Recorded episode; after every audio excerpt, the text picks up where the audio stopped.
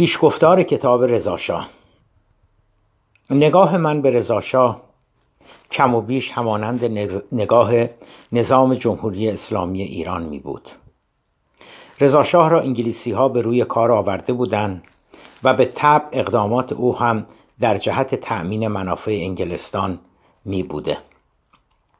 مهمترین جنبه های حاکمیت رضاشاه هم از منظر روایت رسمی خلاصه می شوند در ضدیت وی با اسلام و تلاشش در جهت غربی کردن و کنار گذاردن اسلام و روحانیت از عرصه سیاسی و اجتماعی جامعه ایران از یک سو و احیای فرهنگ و تمدن ایران قبل از اسلام از سوی دیگر. بخش دیگر نگاه نظام جمهوری اسلامی ایران به رضاشاه شامل کشف هجاب احداث راه آهن البته احداث راه جهت بهره برداری انگلستان عقد قرارداد جدید نفتی با آن کشور و بالاخره از بین بردن فرهنگ ملی و ایرانی اسلامی ایرانیان و جایگزین ساختن آن با فرهنگ غربی می بوده است. به عبارت دیگر عصر رضاشاه از دید نظام جمهوری اسلامی ایران در مجموعه از اقدامات منفی ضد ملی و ضد دینی که به دستور انگلستان و به منظور تأمین منافع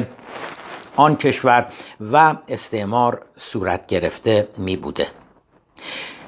در روایت حکومتی اساساً نه به شرایط و اوضاع و احوال سیاسی اجتماعی و اقتصادی ایران به هنگام ظهور رضاشاه اشاره می شود نه به شرایط و وضعیت ایرانی که کودتای سوم اسفند 1299 که منجر به به قدرت رسیدن رضاخان می شود پرداخته می شود نه به اقدامات عملکرد و نقش کنشگران سیاسی کشور در آن مقطع پرداخته می شود نه به نحوه تعامل نخبگان سیاسی و اجتماعی ایران با رضاخان و سپس رضاشاه اشاره می شود نه به اقدامات سیاست ها و عملکرد واقعی رضاشاه پرداخته می شود و نه به هیچ یک از معلفه ها و واقعیت های دیگر جامعه ایران در دوران رضاشاه اشاره می شود گویی در قریب به 20 سالی که رضاشاه حکومت می کرده ایران خالی از سکنه بوده و فقط یک نفر به اسم رضاخان که بعدا تبدیل می شود به رضاشاه به علاوه انگلستان فعال مایشا اند نه رجال و شخصیت های دیگری نه جریانات سیاسی دیگری نه دربار نه روحانیت نه مجلس نه تجار نه نویسندگان و فرهیختگان نه روشنفکران نه اعیان و اشراف و نه افراد اشخاص یا جریانات مهم و مؤثر دیگری در ایران حضور نداشتند گویی در ایران فقط انگلستان بوده و رضاشاه انگلستان در سوم اسفند 1299 به یکی از مأموران و وابستگانش به نام رضاخان میرپنج از افسران ارشد رشکر قزاق فرمان می‌دهد که از قزوین به تهران رفته و با کمک یکی دیگر از ایادی استعمار به نام سید زیادین تباتبایی قدرت را به دست بگیرند و بعد هم انگلستان سید زیا را کنار می‌گذارد و رضاخان را همه کاره نموده و دست آخر او را هم به سلطنت میرساند. این سطر و زیل روایت حکومت و نظام جمهوری اسلامی ایران از چگونگی به قدرت رسیدن رضاخان یا رضاشاه بعدی می باشد پادشاه جدید ایران هم به تب صرفا مجری دستورات لندن بوده.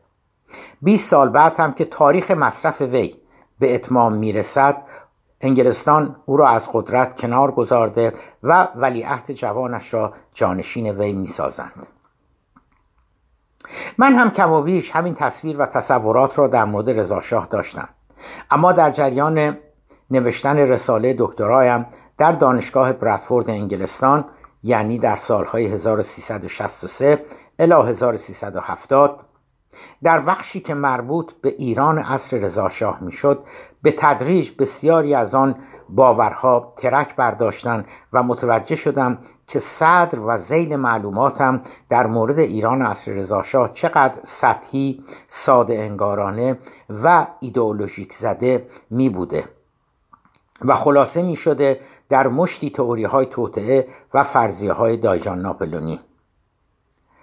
ترک برداشتن باورهایم پیرامون رضاشاه و عصر وی به مرور عمیقتر و جدیتر شدند. تا اینکه بازگشتم به ایران در سال 1370 به دانشکده حقوق و علوم سیاسی و عهدهدار تدریس درس تاریخ تحولات سیاسی و اجتماعی ایران معاصر شدم که یکی از دروس اصلی رشته علوم سیاسی در ایران می باشد و این درس یعنی درس تاریخ تحولات سیاسی و اجتماعی ایران در هر سه لیسانس فوق لیسانس و دکترا در حقیقت به دانشجویان آموزش داده می شوند در اینجا بود که من مجددا سر و کارم به ایران عصر رضاشاه افتاد. این بار دیگر من با رضاشاه تنها نبودم. بلکه تردیدها و ابهاماتم در, در خصوص وی و مشکلاتم با روایت حکومتی از رضاشاه را در کلاس در کلاس های درس تاریخ تحولات سیاسی و اجتماعی ایران با شاگردانم به بحث و بررسی میگذاردم. تجربه ای که فروپاشی نگاه حکومتی را در من سریعتر سریعتر نموده و من را بیش از پیش مطمئن ساخت که چقدر در دنیای توهمات توته و فرضیه های دایجان ناپلینی بودم. آشنایی با کتاب مرحوم دکتر قاسم غنی پیرامون چگونگی ظهور رضاخان در سپهر سیاسی ایران و نحوه تبدیل شدنش از رضاخان سردار سپه به رضاشاه پهلوی تیر خلاص بر پیکر نیمه جان روایت حکومتی در ذهنم در مورد رضاشاه را شلیک نمود این کتاب شامل اسناد رسمی وزارت خارجه انگلستان می باشد از مقطع یکی دو سال مانده به کودتای 1299 تا سال 1304 که رضاخان تاجگذاری نموده و سلسله پهلوی تأسیس می شود. کتاب مرحوم قاسم غنی بیش از آن که در برگیرنده تجزیه و تحلیل برداشت و یا نظریه پردازی نویسنده باشد مبتنی بر اسناد رسمی دولت انگلستان است. این اسناد در برگیرنده مکاتبات میان سفارت انگلستان در تهران با وزارت خارجه آن کشور در لندن پیرامون اوضاع احوال و رویدادهای سیاسی و اجتماعی ایران در مقطع زمانی که کودتای سوم اسفند 1299 اتفاق میافتد و رضاخان به قدرت می‌رسد. دقیقتر گفته باشیم نویسنده یعنی مرحوم قاسم غنی مکاتبات میان سفارت و وزارت خارجه در لندن را حدوداً دو سه سال مانده به کودتای 1299 تا به سلطنت رسیدن رضاشاه و تأسیس سلسله پهلوی را گردآوری کرده. معلف البته در طول کتاب ارزیابی و باورهای خودش را هم آورده اما همانطور که گفتم اساس و بنیان کتاب را مکاتبات رسمی یا اسناد و مدارک رسمی. میان سفارت انگلستان در تهران و وزارت خارجه در لندن تشکیل می دهد. اصل کتاب البته به زبان انگلیسی بوده که جناب حسن کامشاد هم آن را به فارسی ترجمه کردند و انصافا هم ترجمه روان و قابل فهمی است.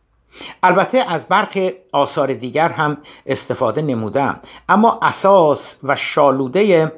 کارم در کتاب رضاشاه بر روی مطالب قاسم غنی و یا در حقیقت اسناد رسمی وزارت خارجه انگلستان می باشد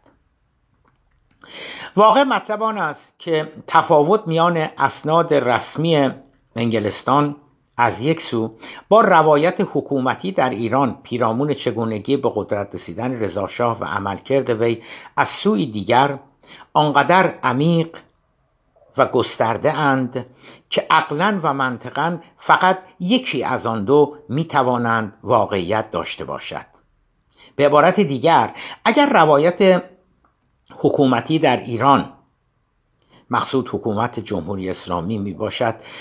اگر روایت حکومتی در ایران پیرامون رضاشاه و چگونگی به قدرت رسیدنش درست باشد در آن صورت همه آن اسناد و, و مکاتبات یا گفتگوهایی که میان مسئولین سفارت انگلستان در تهران با مقامات وزارت خارجهشان صورت می گرفته و در کتاب قاسم غنی آمده دروغ و جعلیاتی بیش نیستند.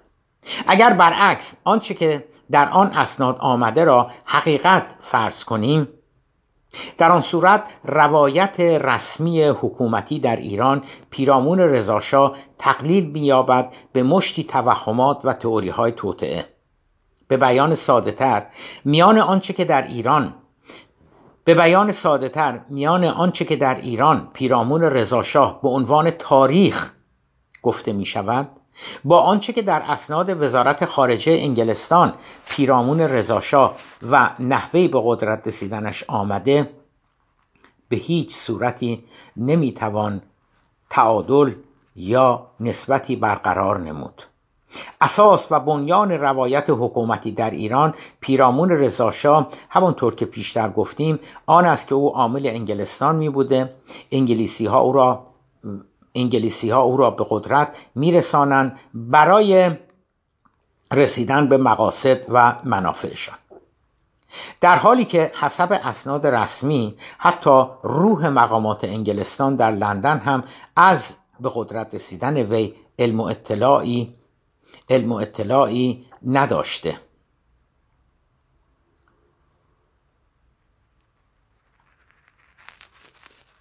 به عبارت دیگر در حالی که حسب اسناد رسمی حتی روح مقامات دولت انگلستان در لندن هم نه از به قدرت رسیدن وی علم و اطلاعی می داشته و نه از اقدامات بعدیش چه رسد به اینکه آن اقدامات را طراحی و ساخت و پرداخته کرده بوده باشد. حسب آنچه که در جمهوری اسلامی ایران گفته می شود بگذارید مختصری هم در مورد ساختار و فصول کتاب توضیح بدم. کتاب شامل 13 فصل می شود. فصل اول تحت عنوان رضاشاه و تئوری های توطعه بر سبک و سیاق ما چگونه ما شدیم است. به این معنا که در ابتدا به بررسی و نقد آرا و اندیشه های رسمی در ایران پیرامون رضاشاه پرداخته شده است. این فصل نشان می دهد که چگونه نظرات حکومتی در ایران پیرامون رضاشاه در یک بررسی و تجزیه و تحلیل جدی با بنبست و تناقضات فاحشی مواجه می شوند. کار اصلی کتاب در حقیقت از فصل دوم با تشریح وضعیت ایران مقارن با کودتای 1299 آغاز می شود.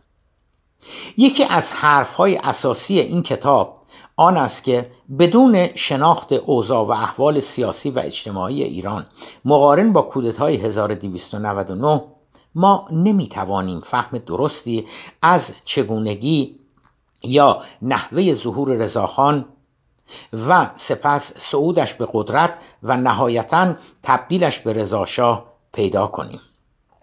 اگر شرایط سیاسی و اجتماعی ایران مقارن با به قدرت رسیدن رضاشاه را درک نکنیم همان گونه که در جمهوری اسلامی ایران هم تا به حال درک نشده لاجرم سقوط می‌کنیم به چاه ویل تئوری های و فرضی های دایجان ناپولونی رایج در ایران مبنی بر اینکه کار کار انگلیسی ها بوده. و پای توطعه های استعمار فراماسونری، اردشیر و شاپور رپورتر، شهر فرنگ، پادشاه جنا و ارواح خبیسه در بروی در بروی کار آوردن رضاشاه به میان می آید. بعد از تشریح شرایط کشور و بررسی اینکه چگونه در آن وضعیت ایران گرفتار آمده بوده می رویم به سراغ فصل سوم وضعیت انگلستان در ایران در آستانه کودتای سوم اسفند 1299 از آغاز قرن نوزدهم و به قدرت رسیدن قاجارها نفوذ روسیه تزاری و انگلستان در ایران تأثیرگذار می شود فلواقع هر قدر که جلوتر می آییم نفوذ و تأثیرگذاری آنها بر تحولات ایران بیشتر و بیشتر می شود مقارن با کودتای اسفند 1299 که نهایتا منجر به روی کار آمدن رضاخان می شود نفوذ روسیه در نتیجه انقلاب اکتبر سال 1917 یعنی سال 1296 خورشیدی بسیار کاهش و نفوذ انگلستان برعکس بسیار افزایش پیدا کرده بوده. این فصل به تشریح وضعیت و موقعیت انگلستان در ایران و اهداف استراتژیک آن کشور در میهنمان مقارن با کودتای 1299 پرداخته است. این فصل جدای از آن که اولویت ها و اهداف استراتژیک انگلستان در ایران را در سالهای مقارن با کودتا تشریح می نماید در این حال هم نشان می دهد که کودتا و به روی کار آمدن رضاخان ارتباطی با انگلستان پیدا نمی کرده. کودتای 1299 به کمک لشکر, به کمک لشکر قزاق صورت می گیرد و رضاخان به عنوان یکی از فرماندهان ارشد این نیرو در کنار مرحوم سید زیادین تباتبایی به هنگام کودتا می بوده فصل چهارم به چگونگی شکلگیری لشکر قزاق جایگاه و نقش آن در تحولات سیاسی و اجتماعی کشور بالاخص بعد از کودتا می‌پردازد. فصل پنجم تحت عنوان تولد رضاشاه به جنبه های خصوصی تر عقبه خانوادگی رضاشاه می‌پردازد. خانواده وی دوران کودکی و نوجوانی وی ورودش به لشکر قزاق و زندگی وی تا قبل از کودتا. فصل ششم تحت عنوان رضاخان در عرصه نظامی سیاسی ایران 1290 الی 1299 این فصل به بررسی ورود تدریجی رضاخان به عرصه نظامی و سیاسی ایران تا قبل از کودتا پرداخته است. فصل هفتم. مقدمات شکلگیری کودتای سوم اسفند 1299 همانطور که از عنوان آن برمیآید این فصل به تشریح چگونگی شکلگیری کودتا و نحوه ورود سید زیادین تباتبایی و رضاخان به عنوان رهبران کودتا پرداخته است. فصل هشتم اوضاع ایران بعد از وقوع کودتا. این فصل به تغییر و تحولات ایران بعد از کودتا پرداخته. یکی از ابهامات کودتای 1299 سرنوشت بسیار متضادی است که دو بازیگر اصلی آن بعد از کودتا پیدا می کنند.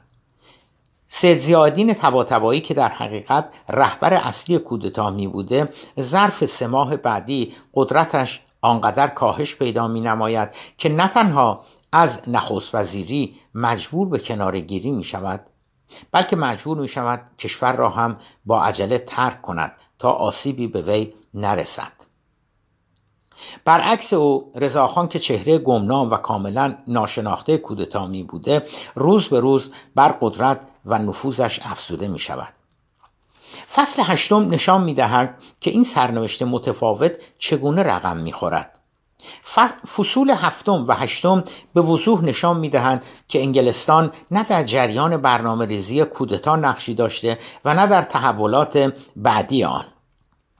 فصل هشتم بالاخص نشان می دهد که افول سید زیا و برعکس سعود رضاخان بر قدرت بیش از آن که محصول سناریوهای لندن بوده باشد حاصل و پیامد مستقیم تصمیمات سیاستها کنشها و عملکرد خود آن دو چهره می بوده. فصل نهم. رضاخان در مسیر قدرت. این فصل همانطور که از نامش پیداست نشان می دهد که رضاخان چگونه بعد از کودتا موفق می شود صرفاً تأکید می‌کنیم صرفا در نتیجه توش و توان فردی خودش منظمان منظما از نردبان قدرت بالا برود. فصل دهم. تشکیل نخستین دولت رضاخان 1302 1303 این فصل را میبایستی نقطه عطفی در حیات سیاسی رضاخان به شمار آورد. او سرانجام پس از سه سال تلاش بیوقفه بعد از کودتا به منظور برقراری ثبات و امنیت و تلاش در جهت یکپارچگی کشور سرانجام موفق می شود با کسب رأی اکثریت مجلس رئیس الوزرا شود یا به تعبیر امروزه نخست وزیر و رئیس قوه مجریه شود. او حالا تا رسیدن به تخت سلطنت فاصله کمی دارد. این فصل به تشریح جزئیات تصمیمات و های وی در حیبت رئیس الوزراء می پردازد و نشان می دهد که موفقیت او در دوران رئیس الوزراییش عملا راه را برای مرحله بعدی یعنی به سلطنت رسیدن وی چگونه هموار می سازد فصل یازدهم. رفتن رضاخان به جنوب. این فصل به تشریح یکی از دشوارترین جسورانه ترین و پرخطرترین اقدامات رضاخان از کودتا به این سو می‌پردازد. تصمیم رضاخان مبنی بر رفتن به خوزستان و جنوب تصمیمی که اگرچه خالی از خطر شکست و حتی کشته شدن و از بین رفتن رضاخان نبود اما و در عین حال موفقیت آن هم بسیار برای وی مهم و در جهت تثبیت کامل وی بر قدرت سرنوشت ساز می بود لشکرکشی رضاخان به جنوب و خوزستان ضمن آنکه عملی پر ریسک می بود در عین حال هم اجتناب ناپذیر می بود چنانچه رضاخان می‌خواست حاکمیتش را بر سراسر ایران تکمیل نماید. مادام که شیخ خزعل در خوزستان پرچم استقلال برافراشته بود تمام تلاشای رضاخان از کودتا به این سو ناقص و ناتمام میماند. رفتن رضاخان به جنوب و پیروزی وی در به خاطر سانیدن پشت شیخ خزعل به معنای یکپارچگی و سلطه کامل دولت مرکزی بر تمامی ایران پس از قریب به دو دهه بیثباتی و هرج و مرج می بود فصل دوازدهم. رضاخان رضاشاه می شود این فصل همانطور که از عنوان آن پیداست به تشریح چگونگی پادشاه شدن رضاشاه می پردازد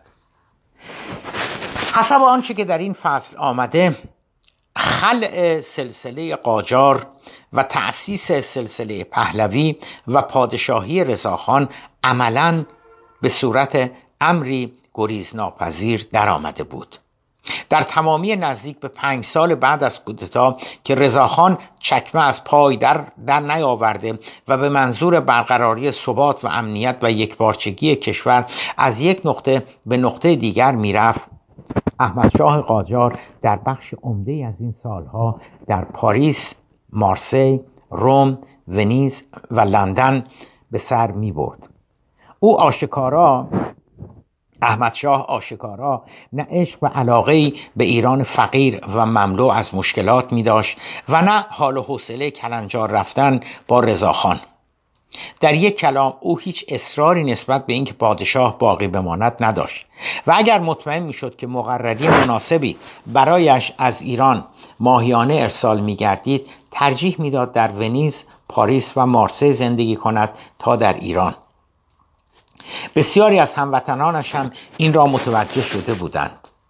در نقطه مقابل او رضاخان قرار داشت که با تمام توان تلاش کرده بود تا به رأس قدرت برسد.